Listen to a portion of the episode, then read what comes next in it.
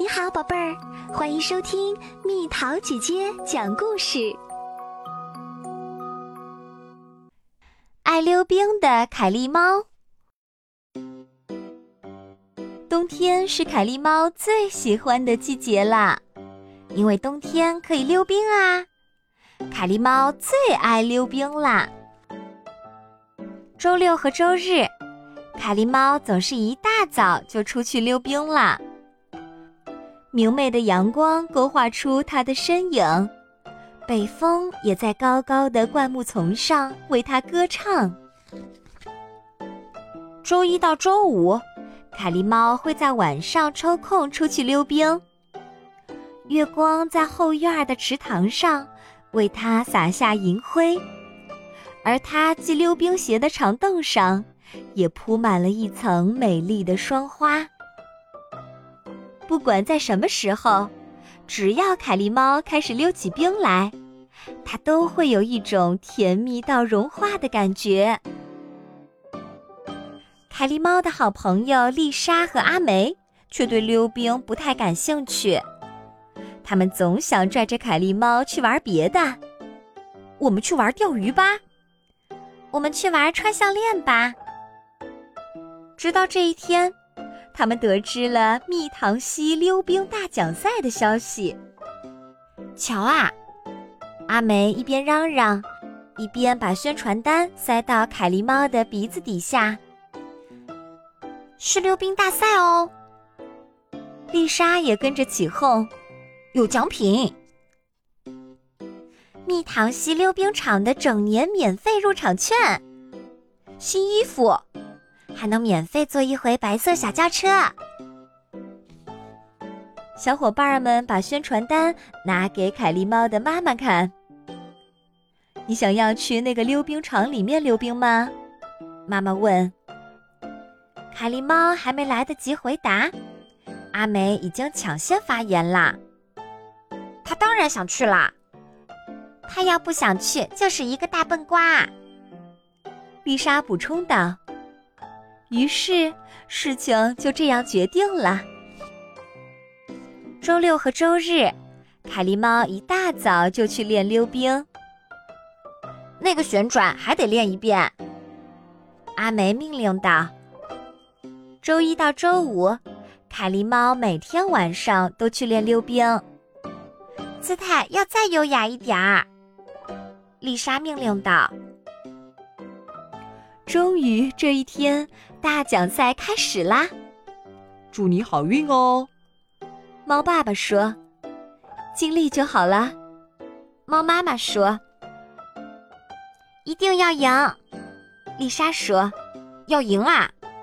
阿梅说：“赛场里的大喇叭传来了声音，请所有选手进入溜冰场。”凯莉猫想在人群中找到爸爸妈妈和小伙伴们，可它根本看不见他们。不过，它能听见阿梅在大呼小叫：“转圈的时候当心点儿啊！”凯莉猫排在队伍的第五位。第一个选手的表演精彩极了，可在转最后一个圈的时候，他一跤滑倒了。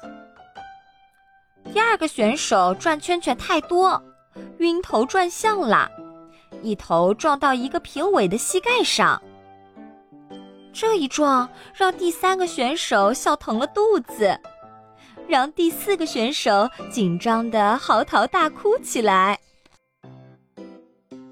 看着这一切，凯莉猫开始觉得，它有可能赢到大奖啦。他开始幻想起那些奖品来：蜜糖溪溜冰场的整年免费入场券、新衣服，还能免费坐一回白色小轿车。这时，凯莉猫听到大喇叭里在叫它的名字。终于轮到它出场啦！它随着音乐来到台前，轻盈一跃，划过冰面。它滑行向前，它不停旋转，一连串流畅无比的动作，迎来一片喝彩和掌声。凯莉猫之后，还有三位选手陆续上了台，其中两位选手的表现都十分出色。终于到了评委们宣布比赛名次的时间，凯莉猫不由得屏住了呼吸。最终的冠军是玛利亚·里维拉。你已经尽力了，猫妈妈说。我们都为你骄傲，猫爸爸说。你肯定觉得特别难过吧？阿梅小声嘀咕。没想到就这样输了。他要是不觉得难过，他就是一个大笨瓜。丽莎说道。这天晚上，凯莉猫窝在自己的被子底下。让它奇怪的是，它一点儿也不觉得有什么难过的。也不伤心，也不烦恼，只是有一点累。也许他真的是一个大笨瓜吧。第二天一大早，凯莉猫就奔向了小池塘。凯莉猫穿上了溜冰鞋，站在了冰面上。这儿没有盯着它怎么转圈的阿梅，这儿也没有告诉他怎么保持好姿态的丽莎。这儿只有凯莉猫它自己，独自一个，自由自在。它开始滑过结冰的池塘，它滑了一圈又一圈，有一种好多天都没再出现过的感觉，重新回到了他的身上。这感觉比拿到任何大奖都要好。现在他知道了。他会有那种甜蜜到融化的感觉，是因为他在做自己喜欢做的事情，而不是因为他能赢得什么比赛。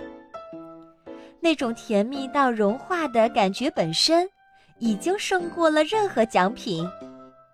忽然间，凯莉猫也知道了，这种感觉应该叫什么名字？它的名字就是快乐。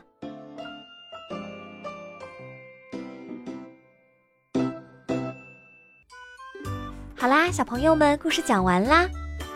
自在的做你喜欢做的事儿，享受发自内心的快乐，胜过赢得任何东西，不是吗？你最喜欢做的一件事儿是什么啊？留言告诉蜜桃姐姐吧。